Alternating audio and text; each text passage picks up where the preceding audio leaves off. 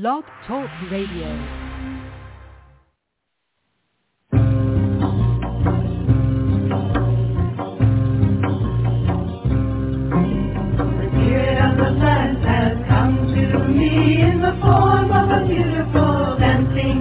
woman. The spirit of the plant has come to me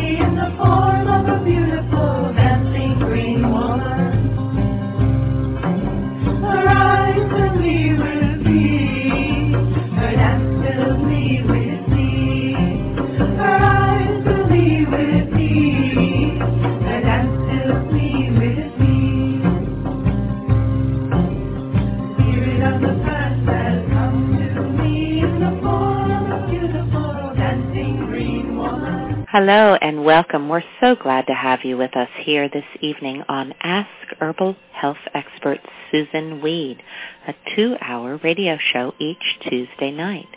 Herbal medicine is people's medicine, simple, safe, effective.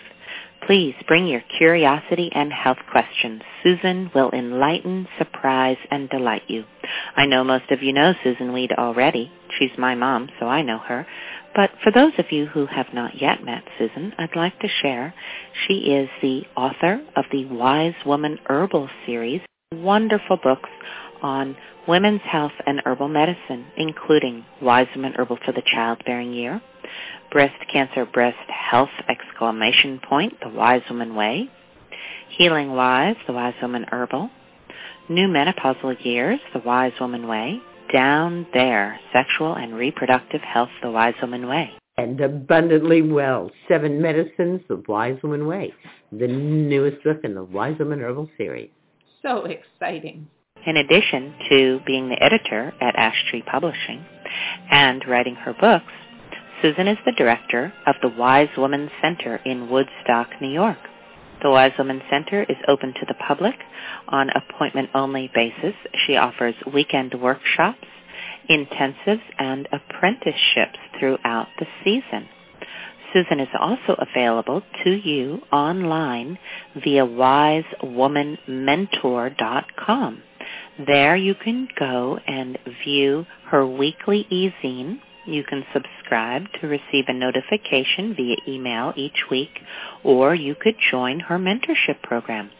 Susun also offers distance learning correspondence courses and online courses. At the wisewomanschool.com. Join us there for colorful, instructive, easy video courses, including Easy Herbal Medicine with Susun Weed, Happy Knees, a cancer diagnosis, adaptogens for long life, and Abundantly Well companion course, wisewomanschool.com. You can also just go to her website, susunweed.com, where you will find thousands of pages online with recipes, articles, art features, and so much more. Well, for now, let's see what Susun has to share with us this evening. Thank you and welcome, Susun. Thank you, Justine, and welcome, Sarah Ellen. Hi, Susun. How are you this evening? I am doing so well. We finally got a little bit of rain, and we needed it because it was so hot that everything was just panting. How's the weather hmm. been where you are? It has been raining here as well. We've had actually a good bit of rain the last several days, and we needed it as well. It was really parched here, but today felt like the Catskills here. It was wonderful. Oh, marvelous.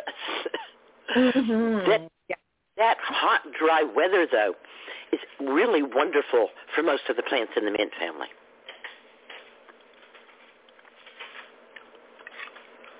Have you noticed? Didn't know that. Well, now that you Well, say they're that, native to the uh, Medi- most of them are native to the Mediterranean area, which is very poor soils and hot, dry. And we are most in love with the members of the mint family that have aromas, right? mhm. Yep. I mean, I don't use lamium dead nettle at all. Why? Because it doesn't have any flavor or savor or scent or anything to excite me, even though it's the namesake for the family.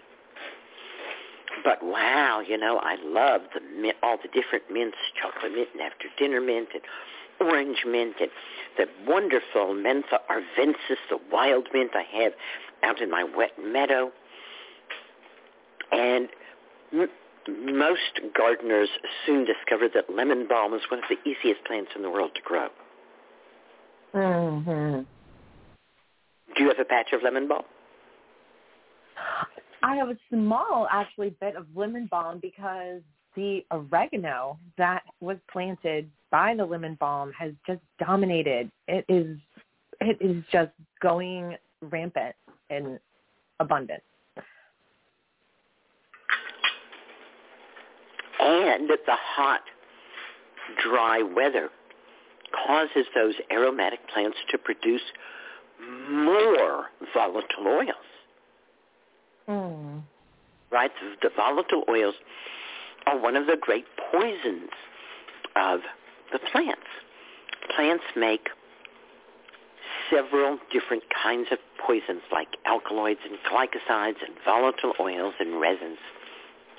And they make these poisons to protect themselves against insects, to protect themselves against bacteria, to protect themselves against viruses. And clever humans, of course, have learned to use them. And in an arid environment, the plant actually has more ability to produce the oil. I think of it, I don't know if it's accurate or not, but I think of the plant as almost like sweating the volatile oils. Mm. So they're very drought tolerant. We're talking, yes, oregano and thyme. There are also plants that cultivate well in pots. Sage and rosemary and lavender. Aromatic mints that you can just have in a pot. Yeah. They're not deep-rooted. They don't mind. So long as you give them a lot of sun. But I will, with somewhat embarrassment, admit to rosemaries that I have killed because I haven't given them enough sun. It's they're very um, sensitive to being in the shade.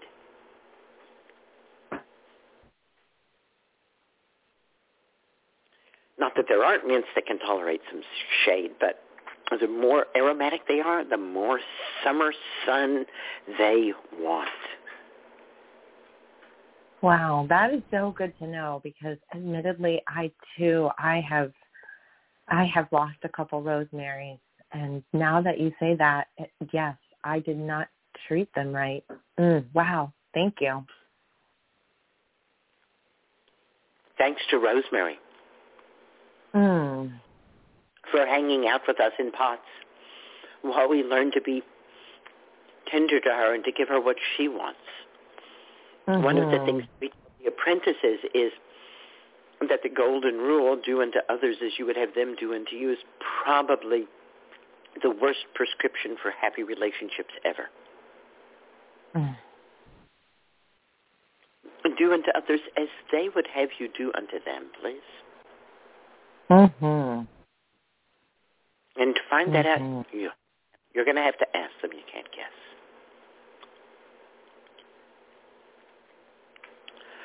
So you and Rosemary have worked it out, and now you're going to give her what she wants. Yes, I have been resisting bringing her home because I didn't want to do her wrong again. So now I actually am feeling renewed and I'm going to invite another home. So yay. Thanks. Thank you. And of course, Tulsi is one of those aromatic mints, right? That's revered in India, right in the hot, dry places there.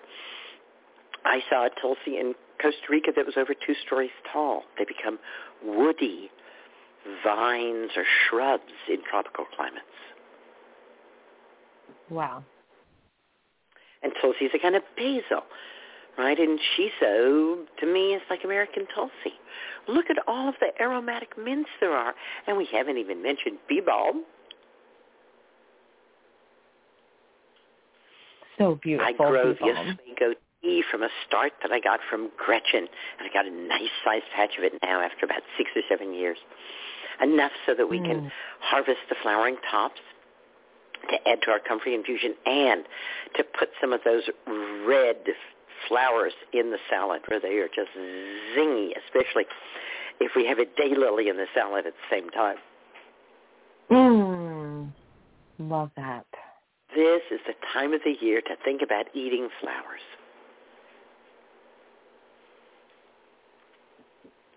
Most flowers are edible after all. You don't get really far in the world if you poison your pollinators. Mm. So even in a poisonous plant, usually you can eat a flower. Don't overdo it. Marie and I used to laugh, Marie Summerwood and I used to laugh about the sacred sex workshop where we really got carried away and we put so many daylilies in the salad. In fact, the entire top of the salad was covered in daylilies. And then mm-hmm. women were taking pictures with daylilies all over them. It was just gorgeous. And we ate so many daylilies. And they are slightly laxative. Yeah. Mm. Uh, so enjoy yourself with the flowers, but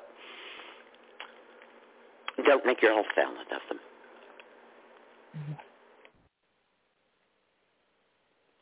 Which flowers have you eaten this week?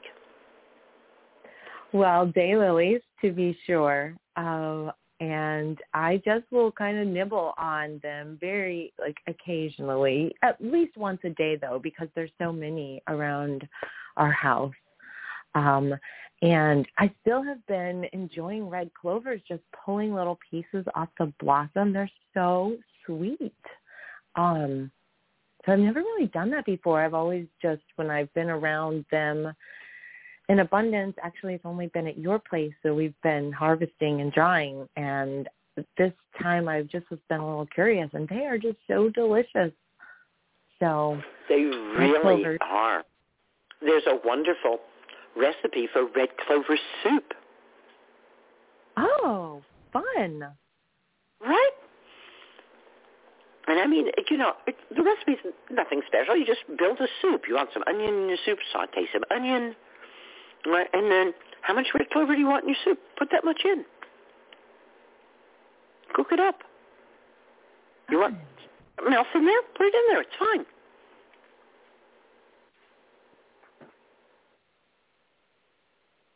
Oh, thanks, Susun.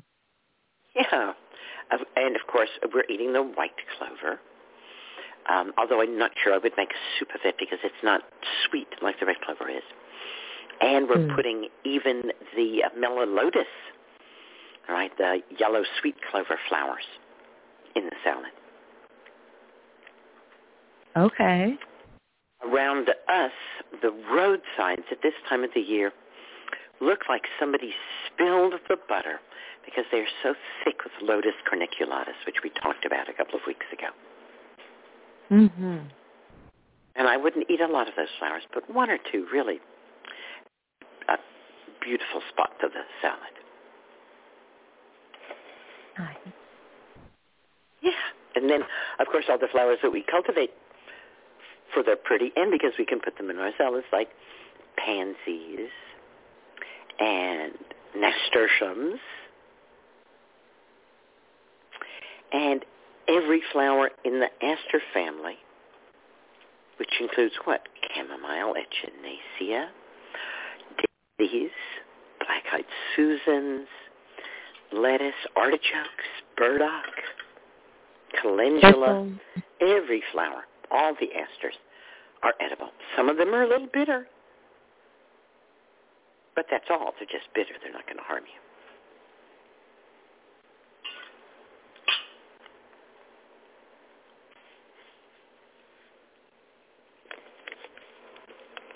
One of the women that I think about when I think about enjoying the outdoors is past apprentice Lorene Wapotich. I'm going to ask Lorene when she's on how long ago she apprenticed. I think it was about 20 years ago, but maybe it was a little bit longer. And after she completed her apprenticeship, she went on to take further training in outdoor skills and then started coming back to the Wise Women Center and teaching. And she would always take the apprentices out on a walk. She would say to them, I want to take you on a very special walk. And the best time to go on this walk is right at dusk when the day shift is bedding down for the night and the night shift is waking up. So you're going to see the most things that you can possibly see. And she would traipse off with us all into the woods. As you know, I between myself and my neighbors, we have about 300 acres of woods to enjoy, along with the bear and the turkey and everybody else. Mm-hmm. So, of course, if it's dusk, what happens next? It gets dark. And everybody would find themselves out in the woods in the dark with Lorene. And Lorene would say, here are the blindfolds I brought for you, and she would pass them out. And she would say, now, you're going to put these blindfolds on, and I'm going to go somewhere, and I'm going to drum. And you are to find me.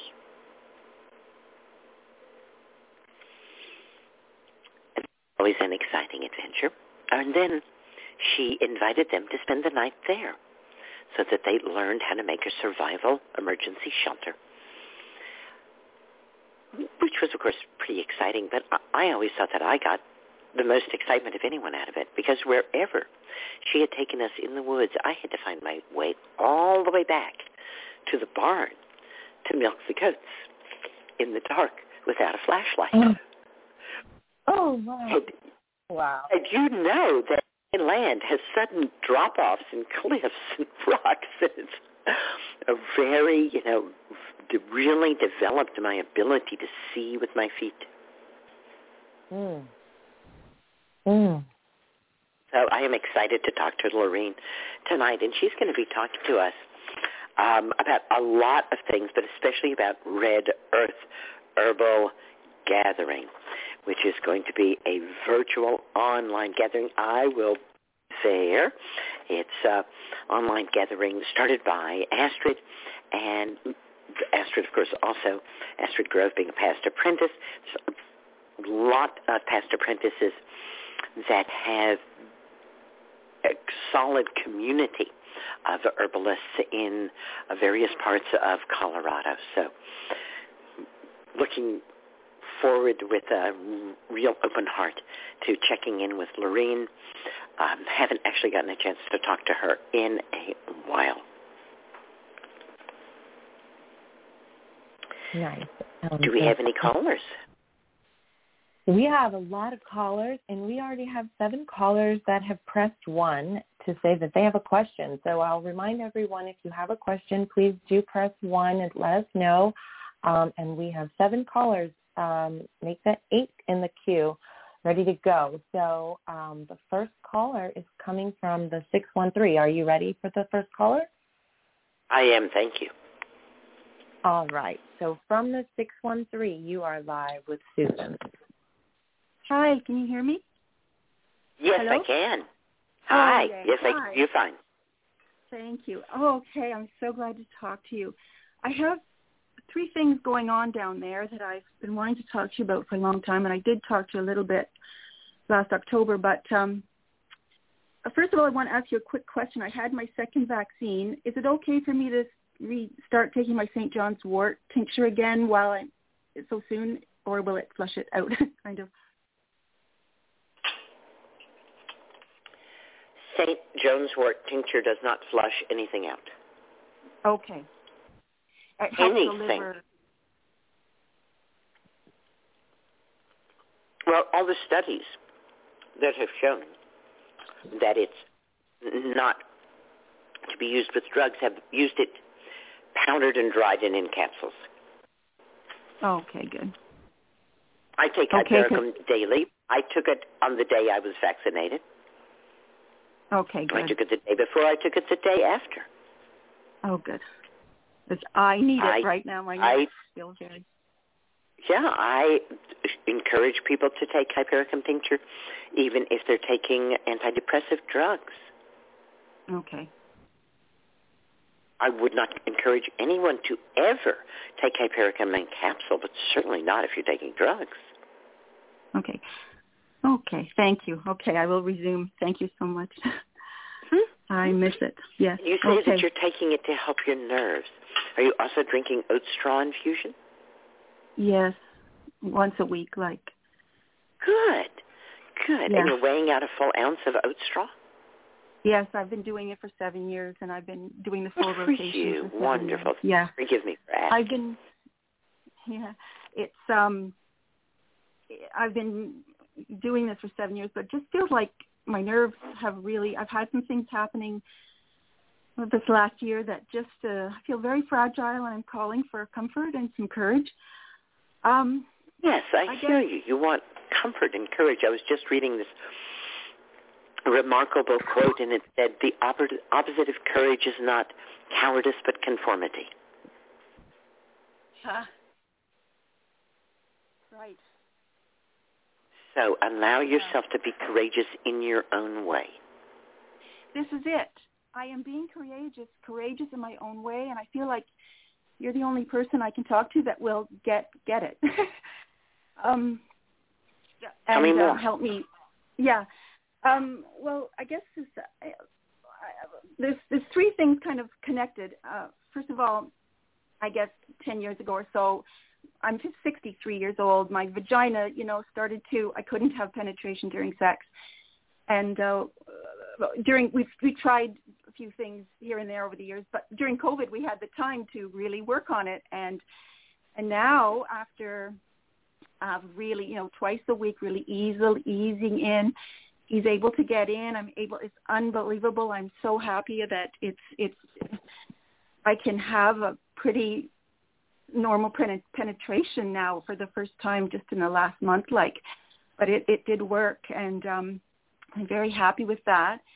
But about eight, about um, last October, uh, August, I started to. I phoned you. I had this itching around my anus, and I thought it might be a hemorrhoid, but it, it isn't a hemorrhoid. It's I, I was able to control the itching with um um you know St. John's uh with um witch hazel and plantain oil and stuff like that. But um there was this feeling I was sitting on something we thought it might be a hemorrhoid, but it isn't. So I I'm I'm still have it there. It's been and I've I've started now. I had the doctor look at it and she can't see anything. She thought I might be allergic to something. It's it feels like a slight scar tissue or something. I'm wondering if you know, the scar tissue from the vagina might be trying to get out through the back of my self. Um, I, I'm sort of thinking it might be that, but I'm treating it like a scar tissue, so I'm massaging it, massaging it, massaging it. It's all I can think of doing anymore. And it, it That, really, that, that certainly seems reasonable. it seems to be working. Uh, yes. yeah. the- what I what I might do is to say, how are you my a gift? How are you protecting me? What are you offering me? What would you need me to do that you would feel safe to leave? that I would feel safe. No, you're you're talking to this scar tissue, Okay. and you're asking the scar tissue how it's protecting you, Mm. how it's a gift to you, Okay. Yes. And what it would need you to do in order for it to feel safe enough to leave. Oh wow. Okay. You see, I, I don't think we're at war with our bodies. No, absolutely. I, I think that that we are always um, somatizing, as they say, that we live through our bodies, hmm and that our bodies want integrity and they want longevity. And Yes. if there's a hardness, then it is usually protection. hmm because our culture teaches us that the way to protect is to stiffen Yes. and to resist. Mhm. So if you're stiff and resisting, it doesn't help you if somebody says let go or if somebody massages you. You need to be heard. Mhm. Whatever is has a, a place in your symbolic heavens, Mhm. Yes. in your story. Mhm. And I say this because this this sense I got, the image I got, and please correct me if I'm wrong, was that you were massaging it and telling it to go away. Right. Right. Yes, you're right. So I need to ask it how it's What it needs. What it Yes, needs what it in order to feel safe enough to go away. Ah.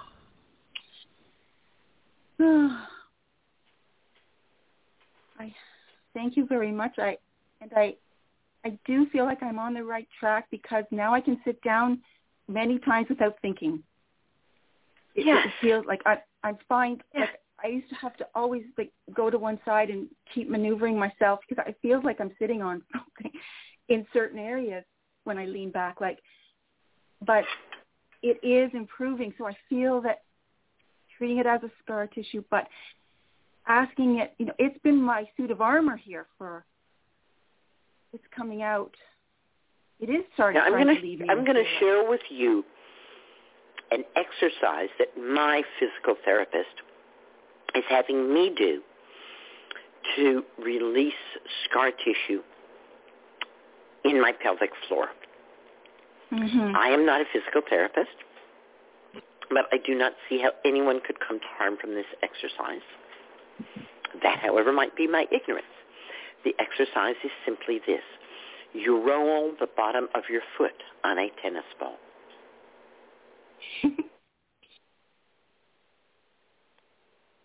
I now have a tennis ball in the kitchen, and when I go to the refrigerator to get something to drink, I roll one of my feet on the tennis ball. And the next time I go to get something to eat or drink, I roll the other foot. And I try to do that several times a day. Sometimes I go a couple of days and I go, where's your tennis ball? And it's rolled under the edge, and I have to fetch it out and realize I haven't been doing it. But Mhm. she she talks about how when there's scar tissue, like take your hand and grab the front of your shirt and pull it away from your body a little bit. Yes. And now turn your hand, turn your wrist as far as it will go. Do you see how the material is like kind of swirling around and crumpling? Yes. That's how fascia heals. And running the ball, putting your body weight on the tennis ball on the bottom of your foot helps it to untwist. Wow. The fascia throughout your whole body, or or or or or, or mainly for your Uh, pelvic your floor. Pelvic floor Wow. therapy I'm doing, That's yeah. amazing. On your foot. Thank you. I will try it. I do know that. I mean, I'm a Felden. I do Feldenkrais for thir- 30 years, twice a week. I'm up, and I see how things are connected, and this will be interesting. Thank you very much. You're welcome. Yes, Feldenkrais, I think, is one of the secret weapons of living a long life. Ugh. I want to live a long life. Oh, Yay, Feldenkrais. Thank you Hmm. for showing us so eloquently how connected we are. mhm. hmm Yeah. All right, Um, on to the okay. next problem because there's a long of, of people here tonight.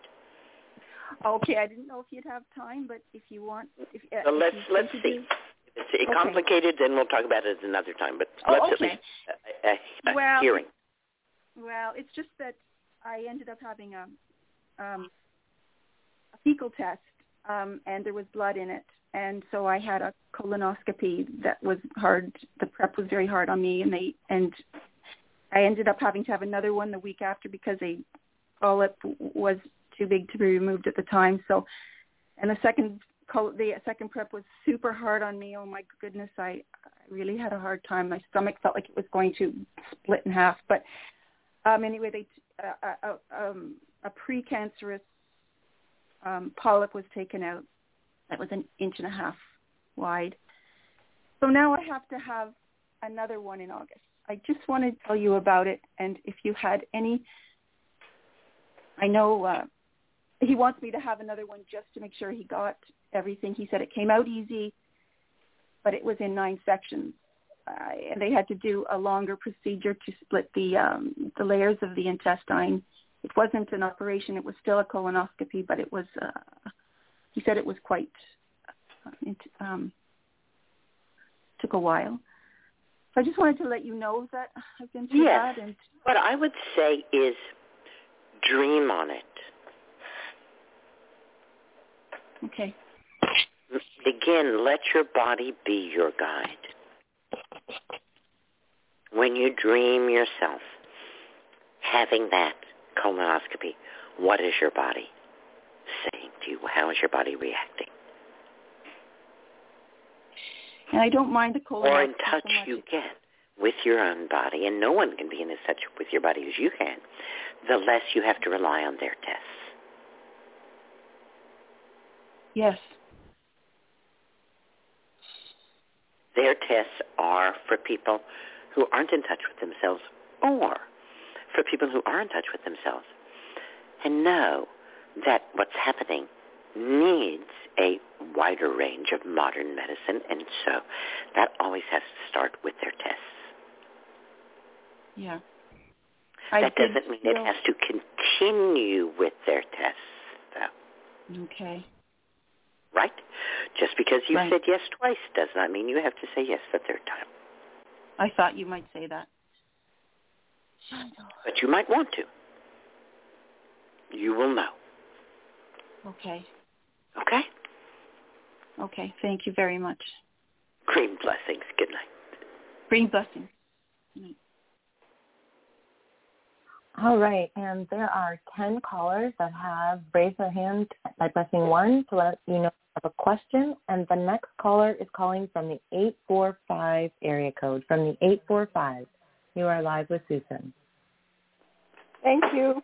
Hi, Susun. Hi. Hi, hi, hi. Well, um, I went to my heart doctor and my condition is stable. Uh, That's I am good without news. Eh, not taking any medication except motherwort and hawthorn, and I thought I felt tremendously compelled to stop taking even those, and that's why I want to ask you, uh, since I did take them for two years, uh, for how long shall I continue? For a lifetime? I take Motherwort and hawthorn every day. Well, we are not identical. My my sweetheart, who is the oldest living male member of his family at 75, virtually every man in his family drops dead of a heart attack in his 50s, has taken Motherwort and Hawthorn daily for over 20 years. so I and will continue to, Fred will continue to for the rest of his life. And his cardiologist is thrilled um, because he can see on the angiograms that the motherwort is um, encouraging uh, the growth not just of new capillaries to the heart, but actually much bigger blood vessels as well, so that his heart continues to function superbly well. so I have to continue taking it twice a day, uh, both. You don't have to do anything. I understand. I already didn't do it for three weeks, and then I started taking it once a day.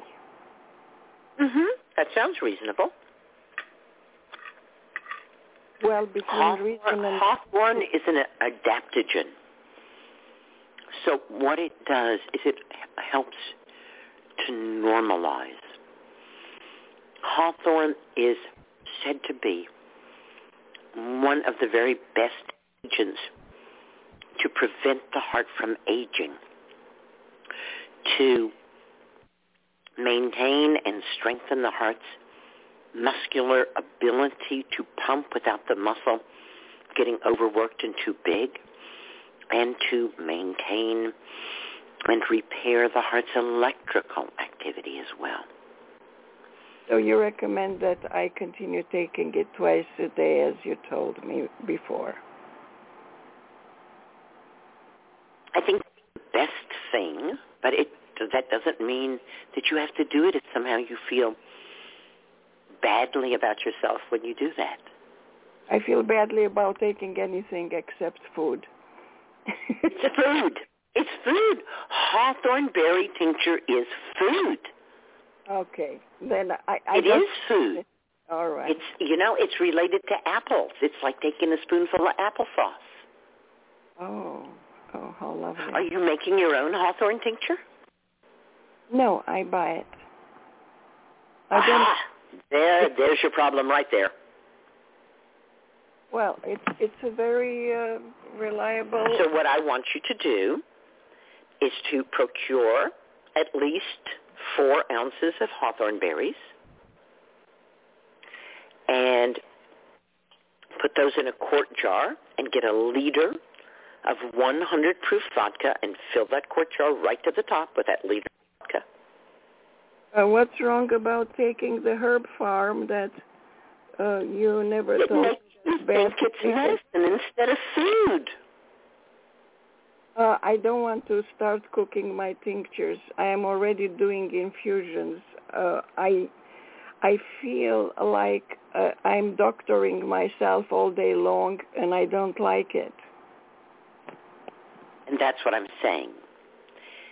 It will take you this long to do this. It will take you the time it takes to procure the hawthorn berry. I don't know how long that will take. Maybe you already shop at places where you can get it. Maybe you or already order online at places where you can get it. Maybe you'll get that a pound of hawthorn berries the next time you order herb from Frontier. I don't know. I don't think it's going to take a lot of time. You're going to put that in a quart jar and fill the jar to the top with vodka. That takes about two minutes. You're going to put a lid on it and a label on it. Let's call that another three minutes. Five minutes. It's ready for you to use six weeks later. That's the amount of investment in time you have. Five minutes. Uh, can you tell me what's wrong with the Herb Pharm? Did not say there's anything wrong with it. I said that you are complaining that it is a medicine and not a food. And that's because you're not making it. When you make it, then you'll know it's a food. No, I I get confused. You make food, you buy medicine. I don't I don't want to start cooking uh more than I'm already What doing. did I say about cooking? I didn't say anything about cooking. Did I say anything about cooking? Yeah, it's mixing. It doesn't matter. Make I make a salad. I don't It's not mixing. It's raw, It's not I, mixing. I eat It's not salad. mixing. You put hawthorn berries in a jar, then you put vodka in a jar. That's it. No heat, no cooking, no mixing, no stirring, no chanting, no dancing. It doesn't feel like food, and I am allergic to Because you haven't done it. I hear you. You're going to tell me that after working with herbs and people for 50 years, I don't know what I'm talking about. That's fine. No, you you you never told me that Maybe what I was. I am wrong. on to something and you could stop resisting it. I will also tell you that it will cost you approximately $30, say $50 at the outmost, to make 30 one-ounce bottles of hawthorn berry tincture. And I would guess you're paying at least $10 a bottle, if not more. Uh, much more, but you never told me to do it otherwise, and I don't feel like doing otherwise. It's for two years that I'm taking. As, w- as you will, as you wish, my dear, whatever. I have Whatever another. works. Whatever works next problem. for you, but I have always told people, and I do forgive me if I didn't specifically tell you, that the tincture that you make yourself is always going to be better for you and more healing than the tincture you buy. Because it becomes a friend instead of a commodity. And magic Alright. happens. Okay? My And congratulations. I am so excited that your doctor says that your heart is stable Yeah. without drugs. That's fabulous. That's such good news. The bad news is my balance and I'm dizzy, and that's what I wanted to ask you about. If I was a wicked person, I would say Hawthorn.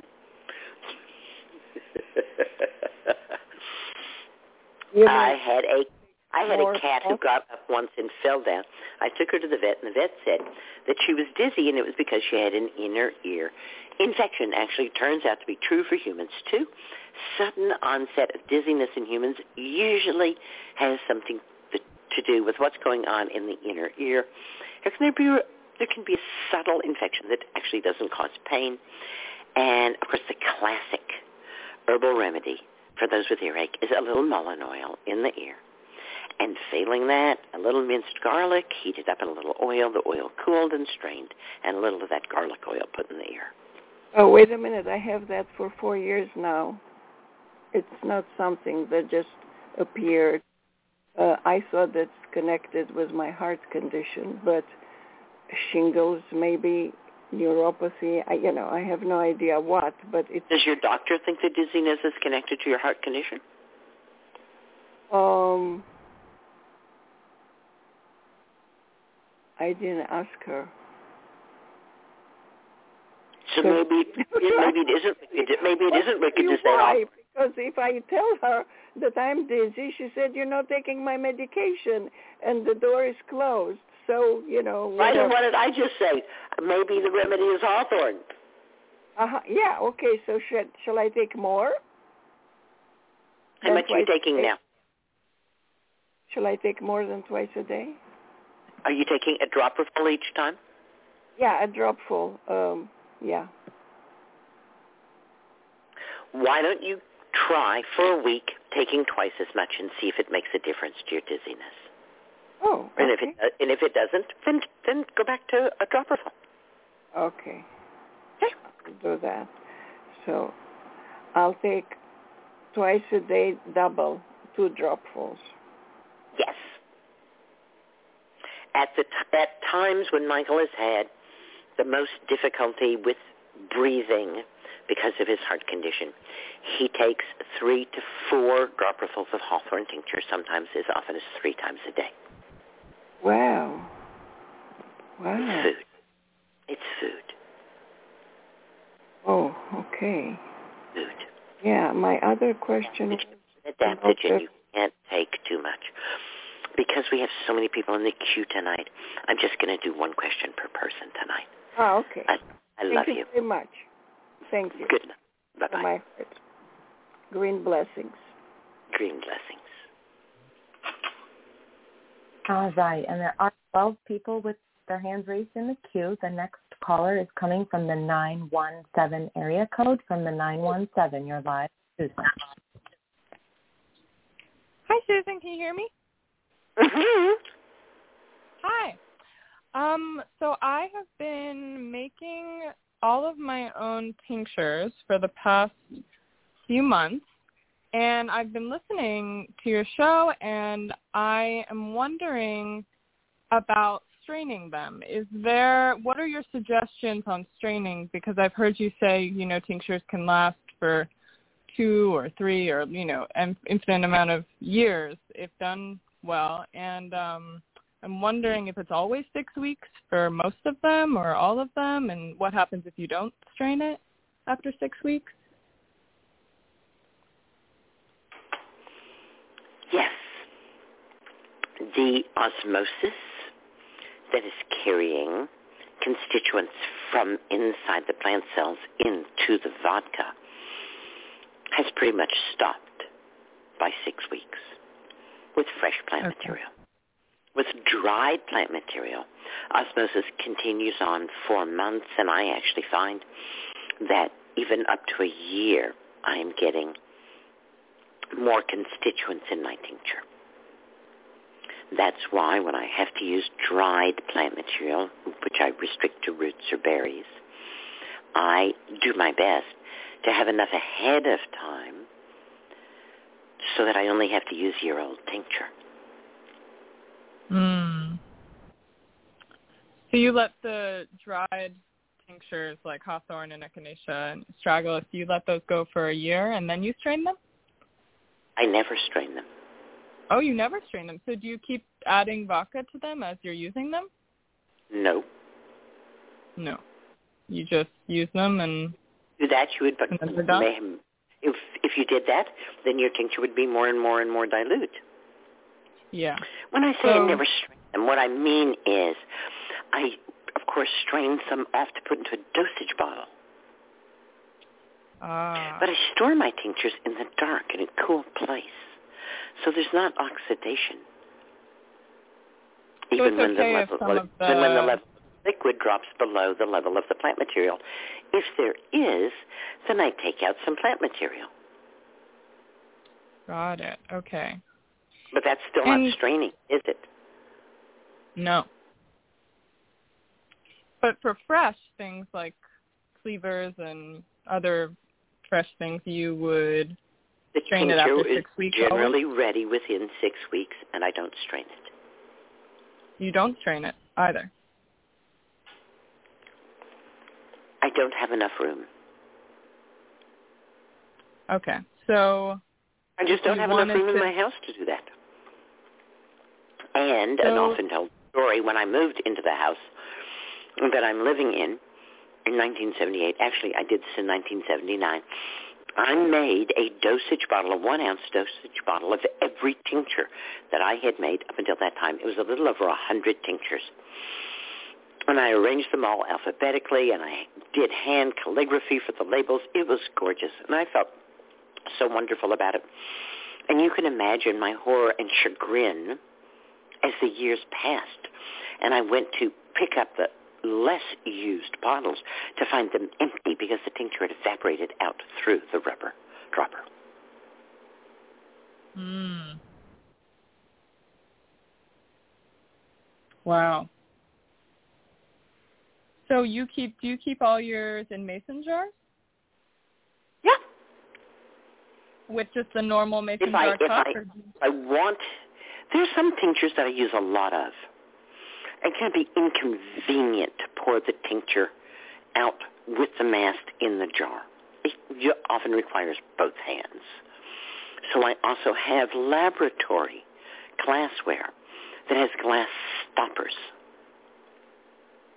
And if I'm Ah. going to strain or decant a tincture, then I put it into a glass jar with a glass stopper so there can be no evaporation and keep it cool and dark. That's a great idea.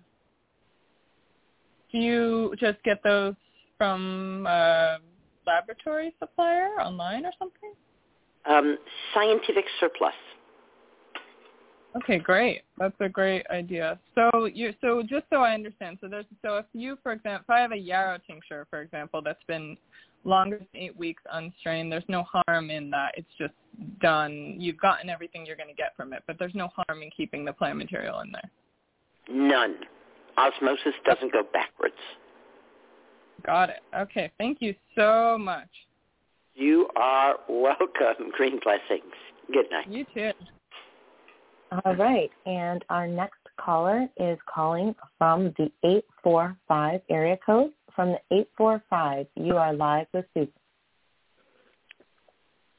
Hello, Susun. Hi. Hi, Susun. Wow, tonight's quite the show. You just fill in my heart with joy and wonder and these shared experiences with others. It just Thank you so touches much. my heart. Thank you. So I was taking a walk today with my grandson on a new piece of property, and we found a black currant bush.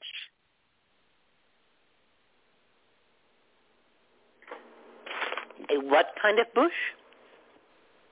Black currant. Oh, far out. How exciting.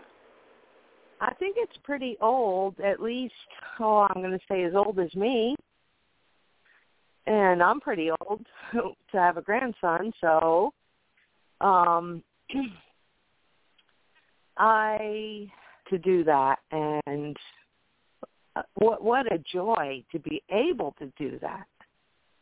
To know what it is I'm looking at and it was only the second time I saw it. The other time I just kind of rushed by it really quick to get from point A to point B. But this time, the berries really struck me the way they they hung down in this in this group, and they were so oblong, and some of them were still red, but they were so pretty the way they just hung there in this droop. And I've had currant juice many times, but I was reading up about the leaves and I thought, oh my goodness, this is my new best friend. It's got to be. And I'm calling you to ask if you have ever done anything with the leaves besides tea, because that's all I can find. But I'm thinking maybe a tincture. Um, I don't know the particular phenols and and their properties. So Well, it's hard If to say. if it's the kind of currant that I'm thinking of, Uh huh. Kind of I, then I believe that it's look? either in the apple family or Mm. closely related. Really? Do you know yeah. the Well, some of them, some of them look apple leaf, but this one looks more like motherwort leaf. It's pale green, but it's got the. Plants know, are not maple- in families because of their leaves. Excuse me. Oh no, of course not. But the variety. not put, so, so what what a plant's leaf looks like really has no bearing on what it's related to. all right. Well, it's more like kind of like a grape What does the but flower? anyway, what does the flower? What does the flower look like? well, I Plants are didn't get to see the flower. flowering. That's that's a sad thing. I didn't get to see the flower, It does see the and flower. I bet it was beautiful. Do you know huh? what the botanical name of of the currant is? No, I don't. I I should. I'm embarrassed. I didn't know. No, no, it's okay. The reason I'm asking is because currant is a word that can be used to to describe several different fruits. It's kind of Oh. a general word. I didn't know that. So I don't, I can't, just by being told that it's currant, tell you exactly what you could do with the leaves. Mm. But if you've made tea with it and it tastes okay, then that's probably okay. If it's in the rose family, it's certainly okay. Most things in the rose family, most leaves in the rose family, have astringent qualities, which means they tighten tissue. Yeah, it said it would be good for diarrhea and joint pain and stuff like that, which is usually inflammatory things, Yeah, exactly. right? Yeah. Right, right. Everything about it just spoke yes, yes, yes, yes, yes, yes, yes. It How was like a football field of of goal lines, and I was like, "Get out of here! How can one plant do all of those things?" And why why was it banned and made illegal? I mean, how what what an embarrassment! The people's medicine speaks again. Are you talking about currant being banned? Yes. That currant? Yes. currants were banned because they carry a rust that destroys apple orchards. Well, I read it was about the white New York State, and and the especially the area where we live, neighbor, yes. is rich in apple orchards. And, they did not and sacrifice the yes. apple orchard to this disease, and so eh, they made it illegal to grow currants. You can grow them now, though. Isn't that something? A million times, and I, I always saw, oh no, it was legal again. And then when I just looked tonight, it said it was still illegal, and I thought, oh hogwash. You know, they'll tell you marijuana is still illegal too. Yeah, shit. right? hey, you know what I did? I went and got my marijuana medical card. And people said, Good on "Why ya." did you?" They said, "Why did you do that? It's legal now." And I just laughed and laughed and laughed. Yeah, good luck getting a delivery on that. It's legal now stuff, right? Or right, but at what least if I'm in the that hospital? Etain does deliver. Right, and what if I'm in the hospital? And where am I getting my product from? And on and on and on we go. So, I'm There is no hospital at this point. That, no hospital at this point that's going to let you have cannabis, even if you have a card. Unfortunately. Well, not in New York 'cause it's all new, but in Massachusetts they do. In the hospital? Yes. That's We tried to get a fabulous. Wow. We tried to get a friend of ours that was dying of cancer moved up there because we got busted bringing them in stuff, oil to the hospital, and uh they didn't like that. So they said, well, they wouldn't do anything as long as we didn't do it anymore. And, you know, he died a sad, miserable death. Like, just like that. And he was going to die anyway, sure. But, you know, why, why, why should he be cut off from his only connection that he really had with his former life? It just didn't make any sense. And so they just kept shooting him full of whatever they give them, you know, the strong pain medicine. Morphine usually. using. Morphine. I, I was thinking methadone, and I'm like, that's not right. so anyway, what an exciting show! What an exciting day!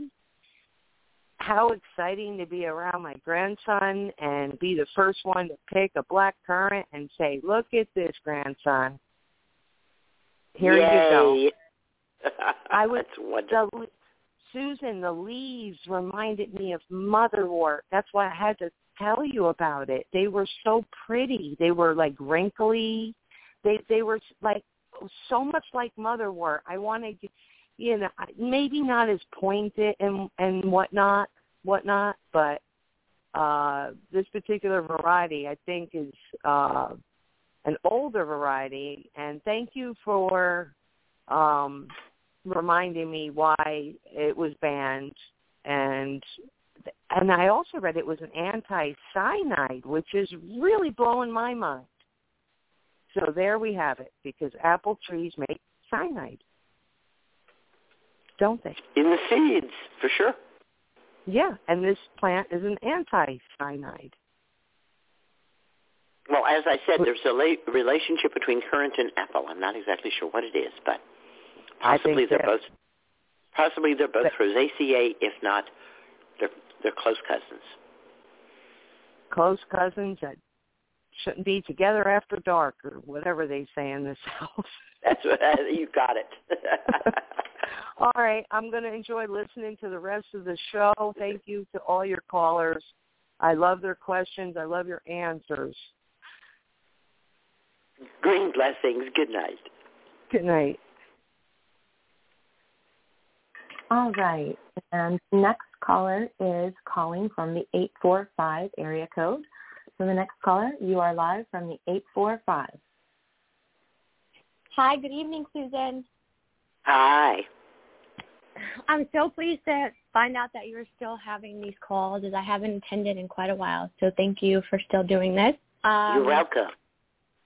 So I come to you heavy-hearted um, and just really desperate for some guidance. So at the start of the pandemic, um, I was home with my kids, working a full-time job and taking care of them in school, and I developed a skin condition that I couldn't really pinpoint um, until I went to a dermatologist and I was told I have all these various skin sensitivities to basically fragrance, right? So anything natural and unnatural. Um, so products I was using for years I could no longer use, including shampoos and conditioners and whatnot. And then I was told recently that I have rosacea. Um, I've always had great skin, never had any any issues with skin, right? And so my life has been turned upside down where I literally can't I don't I don't even want to go outside. Um, the heat irritates my skin. Um, just anything. I wake up in the morning and my skin is so like nice and smooth, and then as the day progresses, it gets so bad, and I, you know, I don't even want to look in the mirror anymore. The bumps are just, I can't even explain it to you, and it's so life changing for me because I'm, you know, trying. I'm so desperate, you know, buying all these products and doing all this research, and I've been on doxycycline for. So I, I was on doxycycline for a few weeks. I had to get off because I broke out in a rash. It was unrelated, and now I've been back on for probably four days now. I've been prescribed an um, iver, ivermectin, which is like a Soolantra for my face that I'm to use twice a day. Um, but I just don't see any any progress.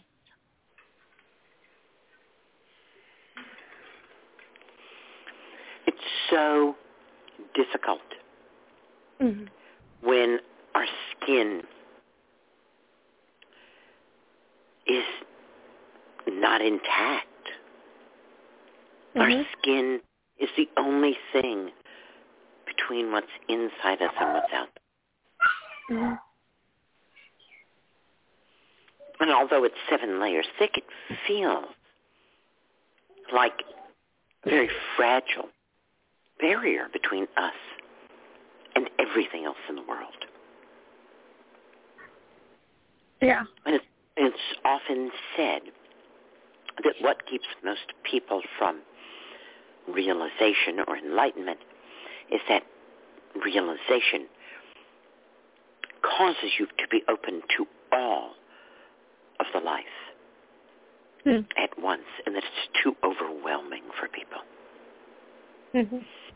In fact, serotonin is a brain chemical which damps down experience. Mm-hmm. Interestingly enough, there are drugs, of course, that um, they're called SSRIs, right? And they are selective serotonin reuptake inhibitors. Once serotonin is made in the brain, then it's like taken up again. It's reuptaked. And these selectively stop that so that there's more serotonin in your brain. And that dulls things for people who are taking those drugs. But that's what you want right now. You want to turn the value knob toward less excitement and more dull. Your skin is overexcited. Your skin has decided that being alive is threatening. Hmm. Wow.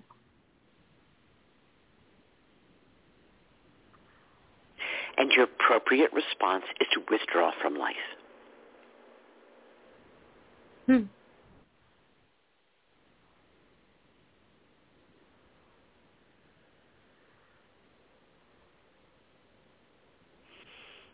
Interestingly enough, serotonin is the easiest of all brain chemicals to adjust at will.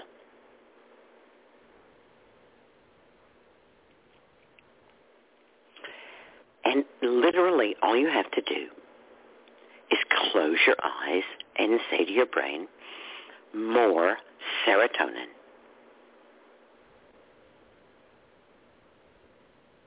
And your brain will, in fact, produce more serotonin, and your senses will be a little blunted, including what's going on in your skin.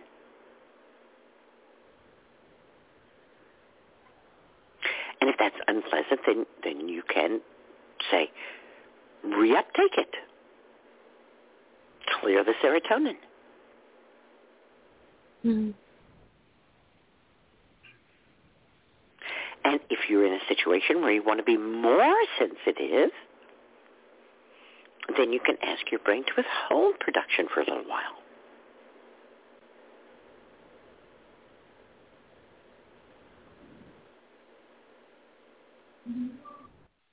Okay. I'm not talking, we're not talking like a difference between black and white TV and color TV.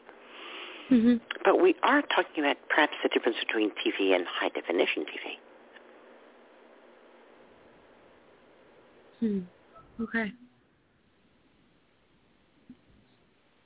And once you start to do it, you have this like smile that you get because it's like, hey, look what I can do. I don't have to be so sensitive to everything. Yeah.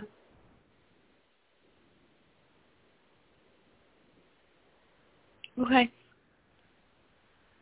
I also want to point out to you that this has allowed you to focus intensely on yourself. So true. Keep on doing that. Okay. Don't link getting your skin to be happier and to make you happier with now you're not going to take this intense care of yourself anymore.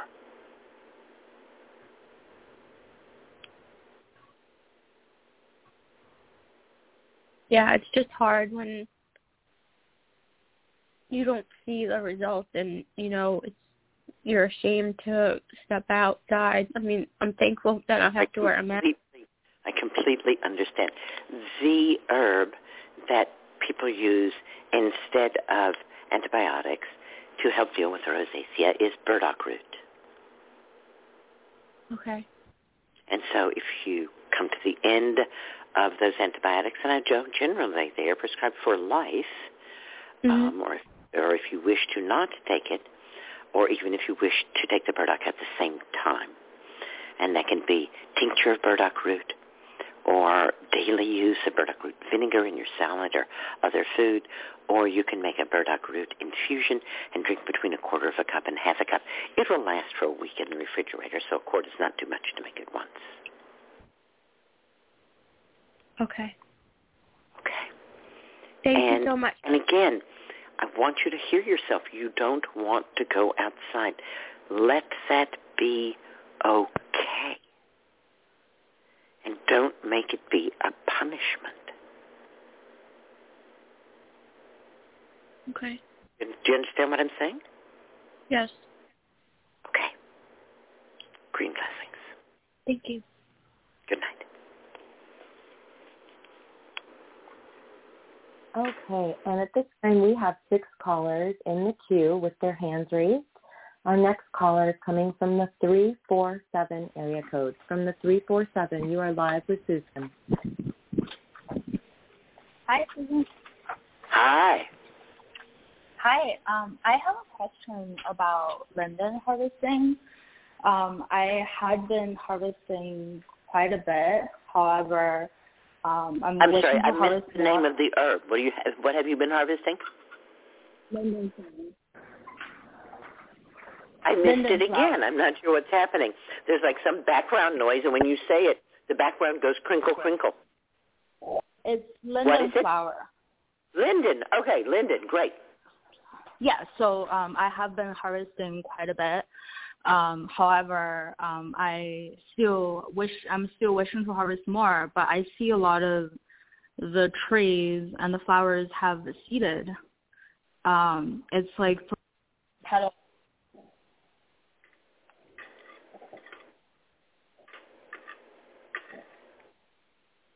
I think her call might have been dropped. No, don't harvest them if there's a lot of seeds.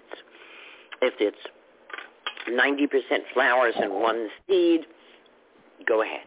Go ahead. Have I been dropped? Hello. You are, everyone is still connected. From the 347, can you hear Susun? Hi. Yeah, I can. Okay, so then you heard my answer to your question that I didn't hear but surmised. Oh, I'm sorry. I couldn't hear that part. I'm so sorry. I I'm just wondering if it's still okay to harvest linden flowers once It's um, no more than one seed in a bunch. Obviously, if it's all seeds, it's not flowers anymore. right. If it's flowers Okay. and there's one seed there, okay. But no, not if it's seeds and it's not flowers. Okay, and it's it's so it's not um gonna be effective medicine anymore once it's it's come to seed. That's a different question. I don't- don't know if anyone can answer that. I know that linden seeds were used as a chocolate substitute. I do know that constituents in seeds are going to be vastly different than constituents in flowers Mm. because Okay. a seed has oils and hormones and a lot of other stuff that you probably aren't going to find in the flower. Oh, okay. So I shouldn't be using any of the uh seeds. If there's no more than one seed in a cluster, it'll probably be okay. Got it. Okay. Thank you so much. Green blessings. Good night. Good night. All right. Our next caller is calling from the 661 area code from the 661. You are live with Susun. Hi, how are you? Can you hear me all right? Yes, we can. What's up? Awesome. Hi, Susun. Um, I called. My name is Danny, and I called. Uh, I think about two or three months ago regarding traveling, uh, traveling to El Salvador and trying to prepare my stomach for potential like pathogens or anything foodborne or um, just traveling uh, with stomach upset. And you had mentioned wormwood, and I just wanted to kind of give an update that I went on a a nature walk the other day to my local hiking area and I found wormwood all over. And it wasn't necessarily anything that I was really looking for, but it was funny. I, I just kind of got a sense. And then all of a sudden I, I looked it up and I saw that it was exactly what I was looking for. And then I was tasting it and working with it and it was just a really cool full, full circle moment and uh, kind of like a delayed gratification moment. So I wanted to where you come on and share that. I live in Southern California. An area where wormwood might grow because it needs, as we started the show off talking about plants with volatile oils, it needs a hot, dry area. And Southern California, that's a hot, dry area. When you work with the wormwood and then you accidentally lick your finger, do you wish you hadn't?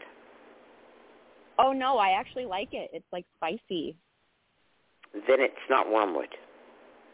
Oh my gosh. Uh oh. Okay. Um, Wormwood is the most bitter plant in the world. One drop of wormwood tincture in a swimming pool will taste bitter. Oh really? Well, I mean, it had a very well, not spicy, but I guess the word is pungent. Um, just really kind of pungent flavor, Bitter. and it, Bitter. it, yeah, I guess, yeah, it's bitter, bitter, yes. Bitter, Um, bitter. Yeah, that other stuff too, but bitter. Like Mhm. scrunch up your mouth and drool bitter. Oh, That's why they made I absinthe must, of it. oh my gosh, I must have a really good tolerance for bitter. Then I was like, oh, this is, this is spicy. um, yeah, it was it was very there are and on, dozens of Artemisias. Yeah, I also found um uh oh my gosh, my my brain is just oh, mugwort. Mugwort was right next to the wormwood. They were they were growing together underneath a a bridge or a walkway bridge. And they were growing right next to each other and then wormwood was all along the pathway and then sprinkled in with with mugwort. It was it was really cool. I've been working with mugwort with dreams for the past few weeks and it's just been really cool to see these friends. All right.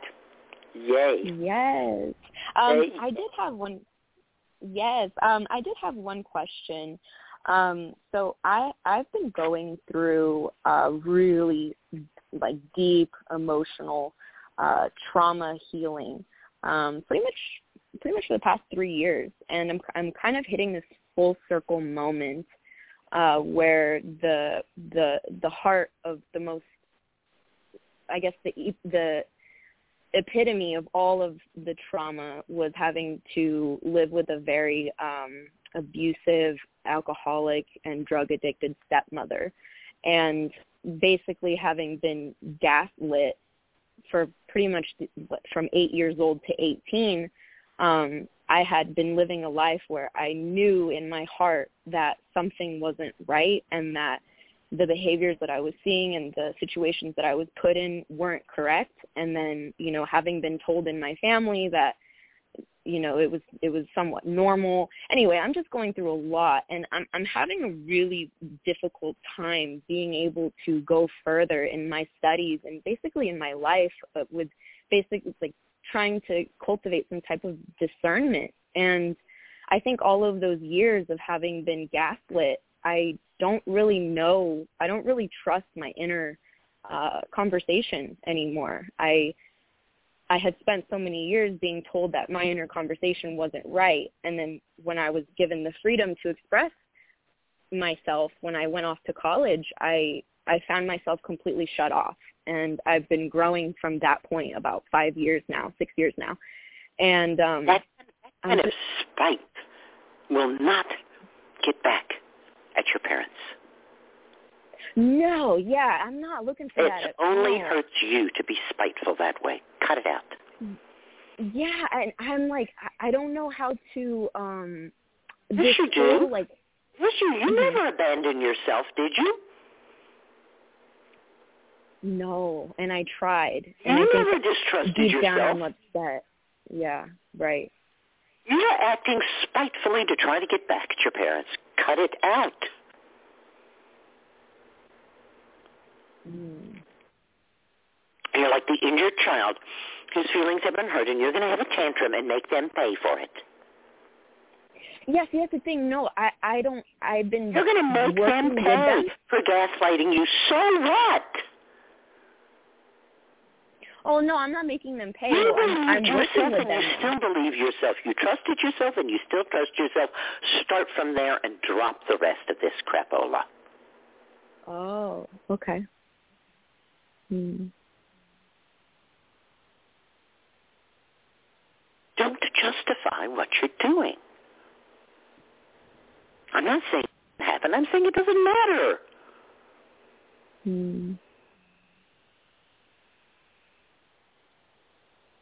Unless you make it the most important thing, which is what you're doing. Yeah. I'm trying not to do that, and that's the thing. I feel No, like you're not. You're there's trying to make it the most important thing. It's all what you're talking about right now. And I'm telling you that all you have to do is stop. That's really all you have to do because you were not abandoned by yourself. You were not gaslit by yourself. You mm-hmm. and yourself are just fine and always have been. And these other people, well, gee, guess what? They're screwy.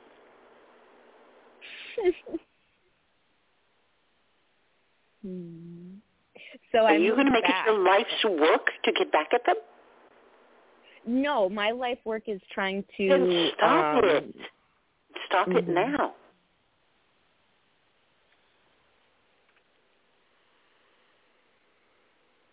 What did is water under the bridge. Goodbye. It's not you now. Yeah. And at your yeah. core, it never really affected you.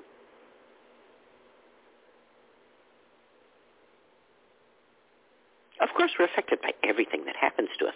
But at your core, you are unaffected by that. And you know that. That's why you're talking to me tonight.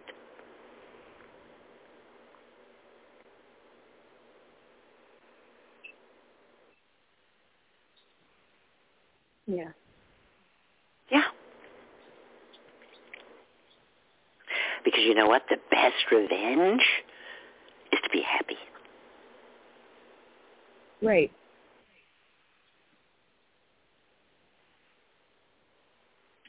So I'm working with my brothers.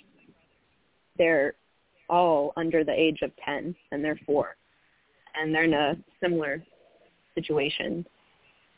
And me as the older sister, um I see that I don't necessarily want them to go through what I did.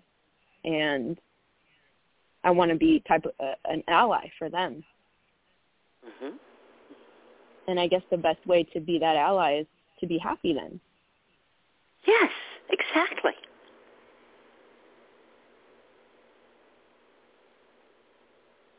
Okay. Help them create a sturdy, independent sense of self-worth that is built on showing up for your life and being responsible, not on what other people are telling you.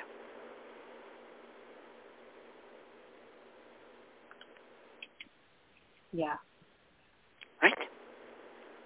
Right. You've done that. Thank you, Susun. You've done that hard work of maintaining your self-integrity and your self-worth. Congratulations to you. It's not easy, Thank and you, you did it. Thank you. You're welcome. Green blessings. Green blessings.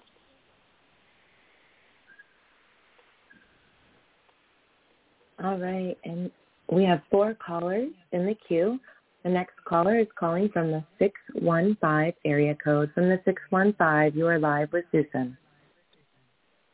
Hi, Susun. My name's Naomi. It is so such an honor to speak with you. Thank you, Naomi. I'm going to try to make my question as quick as possible so everyone else has time for your wisdom tonight.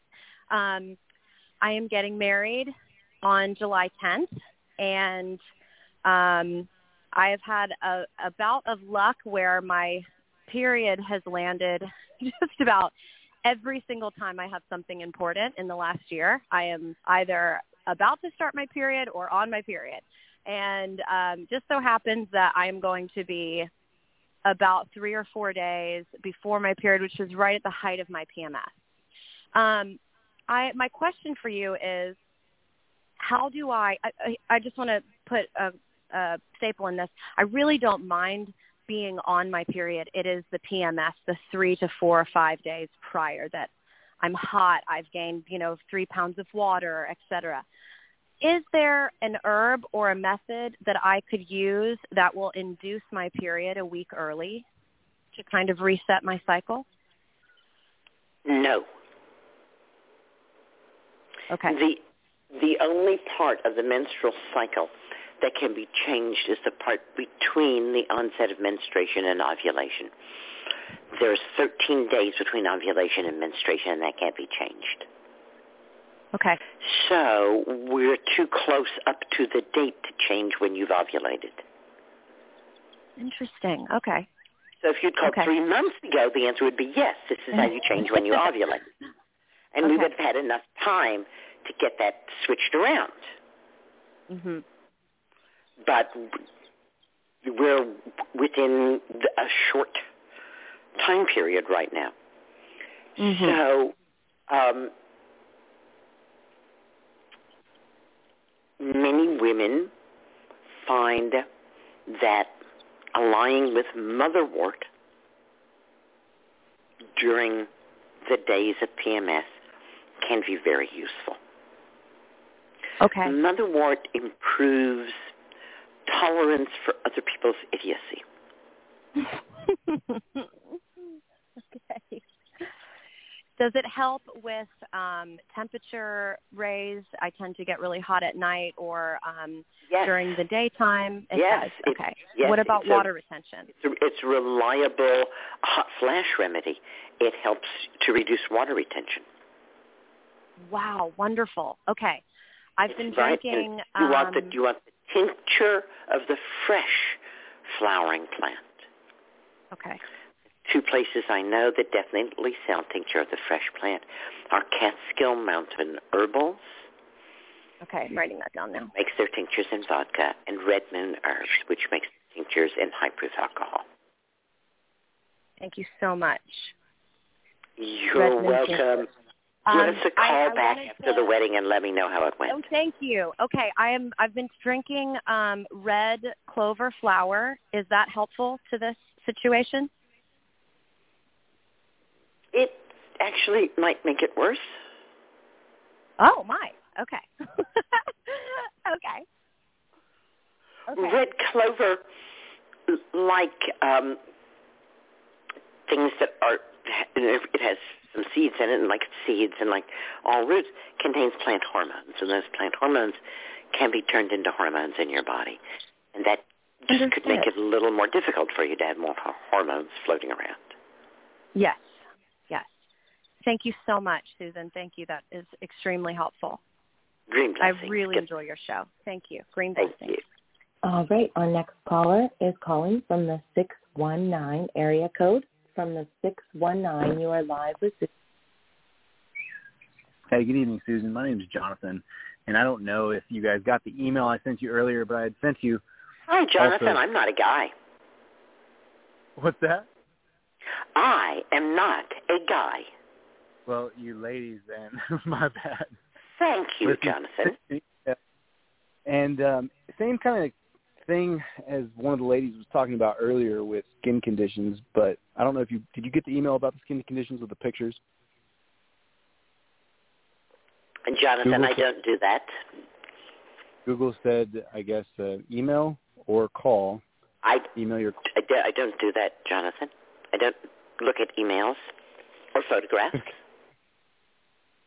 Okay. Well, Google, I, I guess, do this. email. I do this call-in show. You're certainly welcome to call and to talk to me about what's going on. But I'm not um, That's going to do anything more than that. That's, that's just what Google said. That's completely fine. I've enjoyed your show so far tonight. So my question for you is, yes, same thing, but skin issues that I've been dealing with off and on for 12 years. Mm-hmm. In the last year, have just gotten drastically worse to where, um. Yeah, now it's now it's Can you, starting to. can you tell me a little bit about your normal diet? Yeah. So my normal diet is, um, I'm, I drink a lot of superfoods, so vegetables, Uh, that's a fruits. problem right there. Yeah. Big problem right there. Means you're incredibly malnourished. Okay. Tell me more. Um, human beings are not designed to drink their food. And that probably means that you're either juicing or getting them powdered. And neither one is going to supply any nutrition of any kind. Okay. And it's almost impossible to have healthy skin when you're so malnourished. Now, when you Uh, do you work with, do you work with nourishing herbal infusions?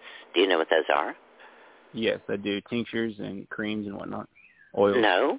I ask about nourishing herbal infusions. If you are drinking nourishing herbal infusions, they have nothing to do with creams or tinctures. Okay. Would that be tea? No, it's not tea. You can go to my YouTube channel and you can see me making nourishing herbal infusions there at my YouTube channel. Also in every one of my books it talks about making nourishing herbal infusions. But very, very briefly, you weigh out, and you must use a scale, one ounce of a nourishing herb such as stinging nettle. You put that into a quart jar and then fill that jar to the top with boiling water. Put a lid on it and let it steep for at least four hours overnight is okay. Strain the liquid out, squeezing the plant material, and refrigerate the liquid. You can put the plant material in the compost or whatever you do with that kind of thing. And I generally drink a quart of nourishing herbal infusion on a daily basis in addition to eating a broad diet, mostly plant-based, plant-based, but definitely including animal products, including butter, yogurt, cheese, fish at least twice to, twice a week, and meat generally once every other week. Okay. Great. Well, I will start there. I appreciate you, Susun. You're welcome. Green blessings. Bye-bye. All right. We do have one more caller. Looks like it's about time to introduce Lorene if she's on the line.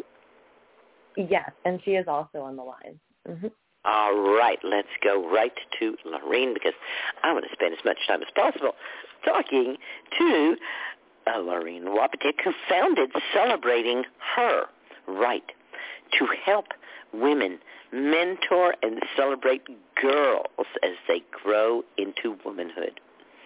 Lorene's an herbalist, a wilderness guide and an accomplished educator who's been designing and leading nature-based programs for girls for more than 25 years. She also trains women, especially moms, how to create meaningful and magical coming-of-age ceremonies that help girls develop confidence, courage, and grit Lorene loves to play, tell stories, and sing songs, and she's the mom of two teenage stepdaughters. Lorene, I give you a big hug, hug, hug, hug. Yay, Susun, I give you a big hug back. It's so wonderful to hear your voice and to be here with you oh, today. Thank you for the your beautiful gift and the gift package from all of the women there in, in the Boulder area. That was so wonderful. I, I'm still continuing to feel all of your love. For those of you who oh, who who don't remember the gossip, I was scheduled to go out to the Boulder area in 20 and 20 and um, get together with the, all the past apprentices and dear women there. And of course, as everybody, we didn't. And uh, and indeed, I did something totally different going into surgery. And um, Lorene and everybody else made a beautiful care package for me. Thank you, thank you, thank you, thank you. So why don't you start at the top and tell us how you got from where you were to where you are? how I got from being one of your apprentices to like 27 years go. later. And then what? And then what did you do with it? I was. I don't know if you were What did I do? here at the beginning of the show, but I was telling them about how you used to take us out in the woods at dusk. And then suddenly it would, oh, gee, we didn't think of that, get dark, and you would pass out the blindfolds and then sneak away with your drum, and we would have to find you. And then you would stay with the apprentices, and they would make an overnight shelter. And I said, but I always got to do the most exciting thing, which was somehow get myself all the way back to the barn in the dark so I could milk the goats. Oh gosh, I don't think you'll ever forget that, Susun. I don't think Astrid or any of those other women will either. that's that's actually how Astrid and I met. And of course, you know, we're going to talk today about the Red Earth Herbal Gathering, which is organized by Astrid Go- Grove here in the Mountain West. Um, but yeah, a little bit about me. Gosh, I don't know. I just love the plants and started spending a lot of time with them. I remember I must have been in my really early 20s or maybe even like 19 and I first learned you could use plants for medicine and that was just a whole world that opened up to me and I was super excited about it. And I think then I just became a sponge to absorb everything I could by being out with the plants, going on herb walks here in Boulder, Colorado where I was living at the time with uh, Brigitte Mars and Feather Jones, who are now some of my herbal elders, and then coming out and apprenticing with you, Susun, and then going to New Mexico and studying with Tieraona Low Dog and Michael Moore, and just being this big sponge to learn everything I could, and then of course spending a lot of time just wandering around in the woods with the plants and sitting with them and listening to them. And I think that was just for me really helped me understand the importance of our direct experience with plants and our direct experience with nature. And I did a lot of that as a kid. I just spent a lot of time alone in the woods or in nature, you know, woods. I don't know. I lived in Southern California and in Colorado, and so it's not woods like the eastern forest there. And what I really wanted was to connect people with nature. I kind of parallel to my herbal career, I started leading wilderness trips for teenagers, kind of outward bound style things where we did backpacking and rafting and rock climbing. And what I noticed is as fun as that was and we were outdoors, is we weren't really connecting with nature. We were being there and we were using it as a backdrop. But it was so different than my experience sitting with the plants and eating the plants and getting to know them and making medicine with them. And I really wanted to find another way to connect with them I want to people with inter- I just want to interrupt you for a moment because I'm laughing because at the very beginning of the show I had this long discussion with a woman who was complaining that hawthorn was medicine and I was saying it was food. And I asked her if she was making it, and she said no, she was buying it. And I told her if she made it, it would become food and not medicine, and she didn't understand what I was talking about. But uh, that's what I'm hearing you say. Yeah, and to have our connection with nature be like food rather than medicine, right? Um, and something that nourishes all the, us all the time, but also that there's a reciprocity. Right? One of the things I noticed about the kind of adventure model of outdoor experience was we were using nature again as a resource for our own personal development, which is lovely, and you know, fun and enjoyment. But where was the giving back? Right, and I always found in my relationship with plants there was such a giving back, whether it was you know through song or my breath or just the gratitude or wanting to be a caretaker of the earth. And so I started looking for I, I really it was just a sacred question. A lot of my life I've just had some question that I've been holding in my heart that it, it guides me somewhere. Like the one I had at 19, which is still my guiding question is how do I empower women? And it led me to be an herbalist. It led me to be an outdoor educator. And then it led me into survival skills, which, you know, which is how I ended up leaving you all in the woods in the dark, right? um, I went and studied with Tom Brown Jr. Survival skills, right. right you know, because what I found, I mean, that was kind of my personal interest of just like, well, what do you do if you are lost in the woods, or what if this world as we know it doesn't keep going the way we know it? Um, what would you do then? And and herbs kind of got me interested in that. But what that actually led me into is what's now called the nature connection movement. And because so much of Tom Brown's experience, sure, he learned all these great skills, but what it really evoked in him was this deep love of Mother Earth and the sacred because he was taught by a Native American grandfather, a stalking wolf of Apache man who was raised in the traditional way. And of course, you know, as we know, many indigenous and native people, it, it's inherent in their cultures, that deep love of nature. And so it led me into the nature connection work and connecting children with nature through teaching them about plants and animal tracking and building natural shelters and playing in creeks and all of those kinds of things. And doing blindfold walks, listening to the sound of a drum rather than being dependent on our eyes to tell us where to go, but to use our bodies and our intuition. And so much of what I like about the nature connection work is it's bringing us into our senses, into our five senses, which brings us out of our mind, right? It brings us into our senses where we can really connect with the natural world. Mm-hmm. So that's a lot of my work now is kind of a weaving of all of that with an emphasis on bringing that to girls and women because the outdoor ed field, the survival skills field, like many of those outdoor fields, are very male dominated. And lots of great men out there, but it ends up being really oriented to like what works for boys and men, which is a little more adventure, adrenaline, kind of testosterone driven kind of experiences. And I find the girls want something a little different. And if we don't have programs that match their interests, then then they're not outdoors. And there are already barriers for girls to go outside, right? Our culture says that's not feminine and we might get dirty and that really kicks in big time when they go through puberty, right? Then it's not okay to sweat and be dirty. You have to be girly and go to the mall and and so girls really start to miss out on those opportunities that connect us with who we are on a deep level, which is uh, through our relationship with nature. So it's a lot of what I do is try and bring work, that to girls. work that you are doing to encourage this in girls because I see exactly the same thing too. Although less and less, unfortunately, the children, simply by the fact of being children, are encouraged to play outdoors. Yes. And to roughhouse, as it were, even. And uh, as they become more aware of themselves as girls, they become more aware of the cultural uh, dimorphism and the idea that uh, they're supposed to be sugar and spice and everything nice. I was able I was able to retain my connection to nature. I sought it out. I went to UCLA and um I lived in a sorority and between me and UCLA was the woods you weren't supposed to walk through because that's where the rapists lurked. Mhm. And I and I went to school that way all the time. because it was nature and I wasn't afraid of nature. I wanted to be in nature.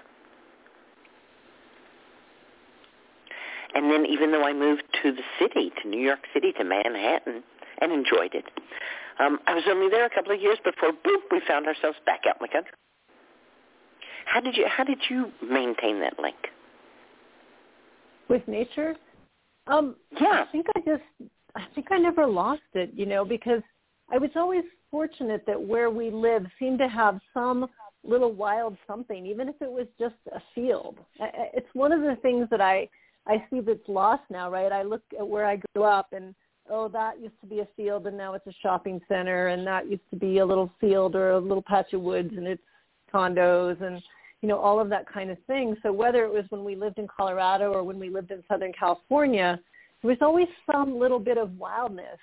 And that's what I love about the nature connection work is like right now I live along a bike path that's next to a creek. And there is and then on the other side of that there's a prairie dog field. And there is so much nature between my back door and the road that's probably a quarter mile away because of that little creek and that prairie dog field. And that's all it's all open space, which means it's publicly owned. You know, so it's not going to get developed. But those little pockets of wildness that are right here in suburban and even urban corridors. Like one of my favorite places in New York City is Central Park, right? Because it has those little pockets of wildness in it. Right, and so I was always. And that's what I and that's what I did, Lorene. When I lived in New York City, I spent all my time in the parks. I was at the Cloisters. Yep. I was in Central Park. I was in Tompkins Square Park, which was two blocks away from me. Yeah. Yeah. And even yeah. you know, two years ago when I had to be back in the city for a while, I made sure that my apartment was within a block and a half of nature and a big bunch of nature. So I yep. think one of the things that we can share with people is that you maintain that connection by choosing it. Yes, absolutely. You know, because sometimes I've lived somewhere where it's like right now, right outside my back door is this bike path with the creek next to it. But sometimes I've had to, I've had to walk. I've always for probably the last 30 years I've had what's called a sit spot. And it's just a place in nature that I go and I sit regularly. That's why I call it a sit spot. Because I sit there and I listen and I watch. And, you know, sometimes it's two minutes from my door, but know, I used to live in uh, the north end of Boulder, and I had a little park across the street, but there wasn't hardly a tree in it because it was a new neighborhood. So I had to walk about three blocks to where there was a little seasonal stream that ran behind a trailer park with a few trees where me and the deer and the homeless people hung out because that was like the wildest thing I could find that was in walking distance to my house, you know. And then once a week or, or more, I would if get it's my good car enough for the deer, it's somewhere. good enough for you. Yes, exactly. And there, you know, the little blackbirds would come and bathe themselves in the creek, and so would the robin. And and this is this is how I knew it was my spot, Susun. It was the first time I went there, and I sat down in this spot, and I looked at the creek, and I was under a little elm tree, and then I looked to my left, and there was a motherwort plant, and I thought, I'm home. The motherwort said, "Oh, you found me. I'm here." And I knew because one of my plant friends were there, it was my place. And so I often just look for something like that that tells me that's the place. Maybe it's an oak tree in a park because you have some special relationship with oak. Or maybe that oak tree just says to you, come sit by me. And so you do, and you listen to that. And so that's just like you said, it's by choice, but it's also by following our heart. And where does our heart want us to go? And our heart always wants us to go in nature. Our, our minds with the fear can certainly interfere with that. But if we listen to our heart, our heart will guide us not only into nature, but to some place in nature that we have a special connection with, even if we don't know what it is yet, that's calling to us. It says, come sit by me, come be with me. And if we listen to hmm. that, we'll find it. And I tell you, magic always happens. I travel a lot, both leading wilderness programs and teaching. And I always look for a sit spot, and there's always something magical. I just follow where my body wants to go, and I end up somewhere, and there's some self-heal or an aspen tree, which are special plants and trees to me. And I'm like, oh, I'm home. My friends are here. It's one of the I things have, I love about um, I have found myself saying in recent years that if you will give nature an hour, she will do her best to convince you that you are her favorite child. Hmm. That is so true. Because she loves us, right?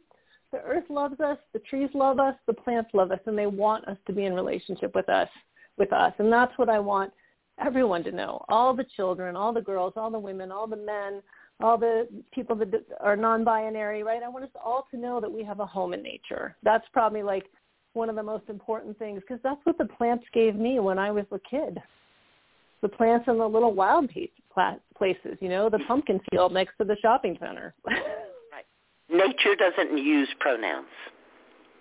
Right. so it's a short step from there to the Red Earth Gathering. Tell us what yes. the Red Earth Gathering is and how you got involved. Um, so Red Earth Herbal Gathering is it's, it's the Mountain West Women's Herbal Gathering, and it's been going on for five years. And how I got involved is I came to teach at the Wise Woman Center, and there was this lovely woman named Astrid who was, uh, I guess, what was it? She was interning. She was living there with you like for a whole year and taking care of the goats, and so she was out there that night in the woods with us. well, thank you, because Michael and I were trying to remember if you and Astrid actually apprenticed together. We didn't apprentice together because I apprenticed. You didn't apprentice together, but you were here together. Thank you for clarifying we were, that. And that, that was how, yeah, because I apprenticed like in 92, which tells you how long, gives you a little idea how old I am. it was a long time ago. Um, but yeah, we met then, and then we stayed in touch, and then Astrid moved here uh, to Colorado, gosh, I don't know, six, seven years ago it must have been. And then she was like, what? We don't have a women's herbal gathering in the Mountain West, but there's women's herbal gatherings all over the country. So let's let's create one here. And we started with a one day event, and then it grew to two days, and then I think now we're up to three. And of course, we didn't have one last year. Um, so this is this year coming up is our fifth year having one. And so you know, certainly I got involved through meeting Astrid, but also because of my commitment to plants and empowering women and just my love of bringing all of those things together. And there's there's a lot of unique things about Red Earth that I really love that I think grow out of Astrid and I's shared um, connection with the plants, but also our shared connection with like ritual and ceremony. Tell us more about those unique aspects. So one of the things, because a lot of a big emphasis of my work is on rites of passage, um, and Astrid had been to the the Northern California Women's Herbal Gathering, and you know they've been going for so many years that they have this whole coming of age ceremony they do for girls every year. And we said, well, we we want to create that, and we realized the first year that we one we didn't have enough girls come right to even have a ceremony, but we thought gosh, most of the women here haven't ever had a ceremony for coming into womanhood, right? A lot of us didn't get that growing up. And so pretty much every year we've had a ceremony that, that celebrates all of us women and people that are there in whatever stage of life we're in, whether you're, you know, beginning your journey into menstruating, you're long past menstruating, um, you don't menstruate at all, you know, whatever that is. So, well, you know, Lorraine, let's be clear. As, women menstruate, not people. Yes. Yes, women menstruate, not people. But there's people that are female identified that may come to the gathering that obviously don't menstruate but if they, they don't, don't have a womb.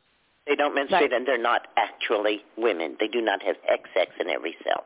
They may identify as that, just like someone might identify as being black or someone might identify as being Aboriginal, even though they're not actually that. It's okay to identify.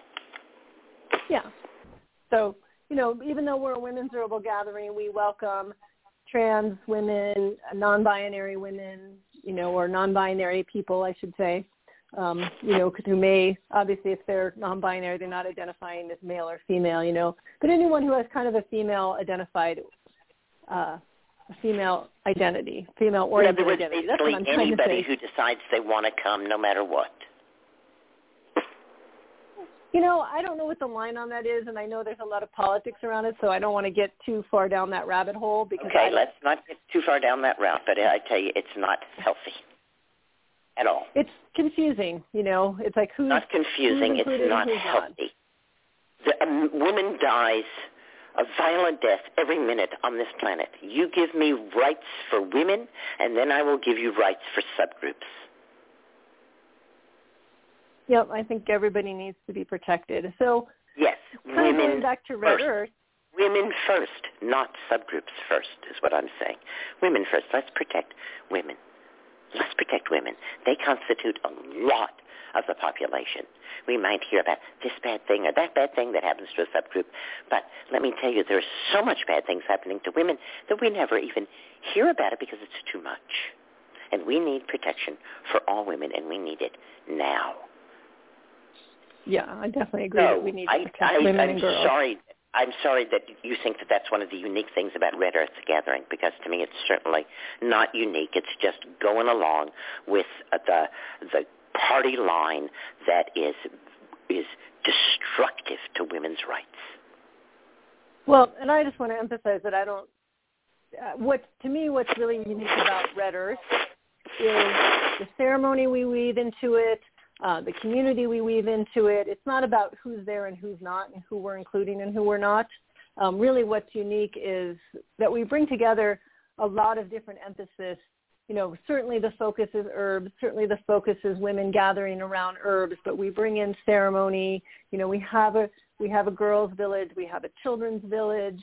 We have crone circles. We have red tents. We have Yoni steams. Right. We have, you know, it's really an all-encompassing women's sacred space, and that's what's really unique about Red Earth. The red So tent wanna, is really for women of that. all ages, for girls, for women, and for crones. It's Yes. not like the children sing in a red tent in a crone circle. That makes it sound like the red tent isn't a place for young women and for old women, but it is.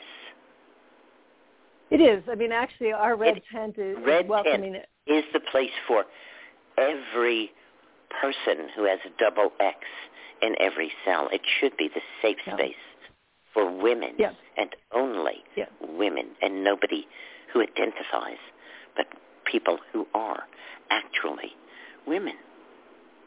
Now this year it's going to be virtual, so there's not going to be a real red tent and there's not going to be a real children's village. How is that going to work out? So what we're doing is we're we're bringing as many aspects of the in-person gathering onto the virtual gathering, right? So we're having, I mean, we have a red tent space that's always available for women and girls to go into, and crones, and you know, of all different ages. Um, so, and then we usually have a red tent ceremony somewhere in there where there'll be times when there'll be actually a facilitated experience in the red tent, right? So we'll have that as part of the virtual gathering. Um, we'll have a crone circle as part of the virtual gathering. I'm hosting, so my focus being on the girls is, you know, we have a girls area that's like for teen, tween, and teen girls, excuse me, because the children's area is for, you know, children up to like seven, eight, nine. But by the time girls get to be nine or ten, they want kind of a different experience. Um, so we'll have a girls circle, and that one actually is it's talking about celebrating our moon time, and that's actually it's for girls, but any women who want to come and be a part of that conversation, mothers, aunties, grandmothers, uh, you know, are welcome to be part of that. So we'll have some children's classes, we'll have some girls classes, we'll have a virtual Yoni steam, which I'm really looking forward to. That'll be awesome. You know, everybody will bring all their supplies in their own house and everybody will be in their house but we'll all be on the video together in our steam just like we would be if we were in the in the womb room. So a lot of those are a lot of the kinds of things we're trying to do to make the virtual gathering as close as possible to the in-person experience so that we can still be together we can still have all those rich experiences and you know we can navigate this interesting time we're in with this transition I don't know, out of this pandemic. It's a little, you know, that's why I hope I I'm went out. going. I went out to eat the night before last without a mask. Woohoo! Woohoo! Hooray for living in New York where people are sane. I bet at least one, if not many more, women who have been listening to this want to know how they can come to the Red Earth Herbal Gathering. Um, so basically, you can go to redearthherbalgathering.com. That's the website, and tickets are on sale. They went on. We put tickets on sale starting um uh, I was going to say winter solstice, but summer. Let me get into the right season here. Summer solstice, and from now and through August 1st, it's uh, pay what you can, right? So it's basically donation based, and then starting on August 2nd, it'll be $99, and it's September oh gosh, let me get the dates right because I don't want to mess those up because somebody's going to write them down on their calendar and I'll have them wrong. September 10th through the 12th. So it's the weekend after Labor Day weekend. So it's a Friday, Saturday, Sunday. And everything will be recorded. All the videos will be recorded. So anyone who uh, is a ticket holder will have access to the videos for one month after the event. So you can't come for the whole weekend because you got other things going on and you don't want to spend a whole weekend on your computer, that's fine. You can listen to them all over the next month, which is great because we have over 20 teachers who are all doing about two workshops each. That's close to 40 workshops. So, you know, one of the things that's hard about going to an in-person gathering is there's always like three workshops I want to go to at the same time. Now with this, I can listen to one in person and be there live, but then over the next month I can listen to the other two that I wanted to go to that were, of course, at the same time, which is what always happens to me. Do you have that experience? Without having to buy the recordings. I'm going to say, you know, those recordings can be pretty expensive. And so you get all 40 workshops plus the rituals right now Mm-hmm. for donation and as of the beginning of August for $99 whichever way you do it it's a great deal and remember that donation can pay more than 99 too Absolutely, yeah. Because we want to make it accessible to people, but this is really our way of keeping the energy of Red Earth going and keeping this gathering sustainable through this changing time, right? Because we just we had to make a decision back in March: are we going virtual or are we going in person? And there wasn't enough information to know whether we could safely gather people together in person. So we chose to go virtual, and so we could be together as a community and have this experience again and keep the momentum going because we're a young gathering. And I think it's we need to I think it's very exciting for women who are homebound for whatever reason because of um, physical constraints, because of uh, caretaking restraints of those younger or Mhm. older than them, because of financial constraints. Um, whatever, this really uh, spreads your web wider and allows so many more women to participate. Yes, and we're excited about that. We're excited about that because, like you said, there's women who can't always travel to come to a gathering like this, and so now they can be part of it, and that'll that'll bring the experience of Red Earth and, and the goodness that's being created and put out into the world to a much broader place, which is what we want. The more women we can get connected to the plants and the earth and themselves, the better. And that's redherbalgathering.com. Yes. And Lorraine, if says, "Hey, hey, that that um, I'm I'm a mom, I'm a grandma, I, that the coming of age ritual, can I get in touch with Lorraine? What's the best way to get in touch with you?" Sure. Um, you can go to Celebrating Her Rite, which is R-I-T-E, as in rites of passage, dot com, and that's my website. So that's a way you can track me down. Um, I also have a, uh, a group for mothers who are currently parenting teen and preteen daughters, and that's called growstrongertogether.com. And that's where we come together as moms. I actually started it during COVID because I was like, okay, not only is it hard to parent a teenage daughter, but try doing it while you're working at home, she's doing school at home online, and we're all cooped up together. And we need to get together and support each other. So that's why I started Grow Stronger Together, um, just as another way of supporting moms with teen girls. In addition to what I do that's focused on, you know, because the celebrating her rights really focused on the rites of passage part, but I just wanted to be like, we need to help each other here. So you can find me either of those places. Thank you. And I want to remind people I will be at Red Earth Gathering the weekend after Labor Day weekend, and I sure hope to see you there. Lorraine, it has been wonderful to just get even hear the sound of your voice. I cherish all the times that we have spent together. You are a remarkable woman.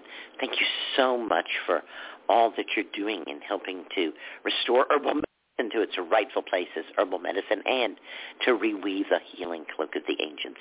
What do you want to leave in the hearts and the minds of everybody listening to you? Oh gosh, I just want to say how grateful I am to all the wise women who have gone before, like you.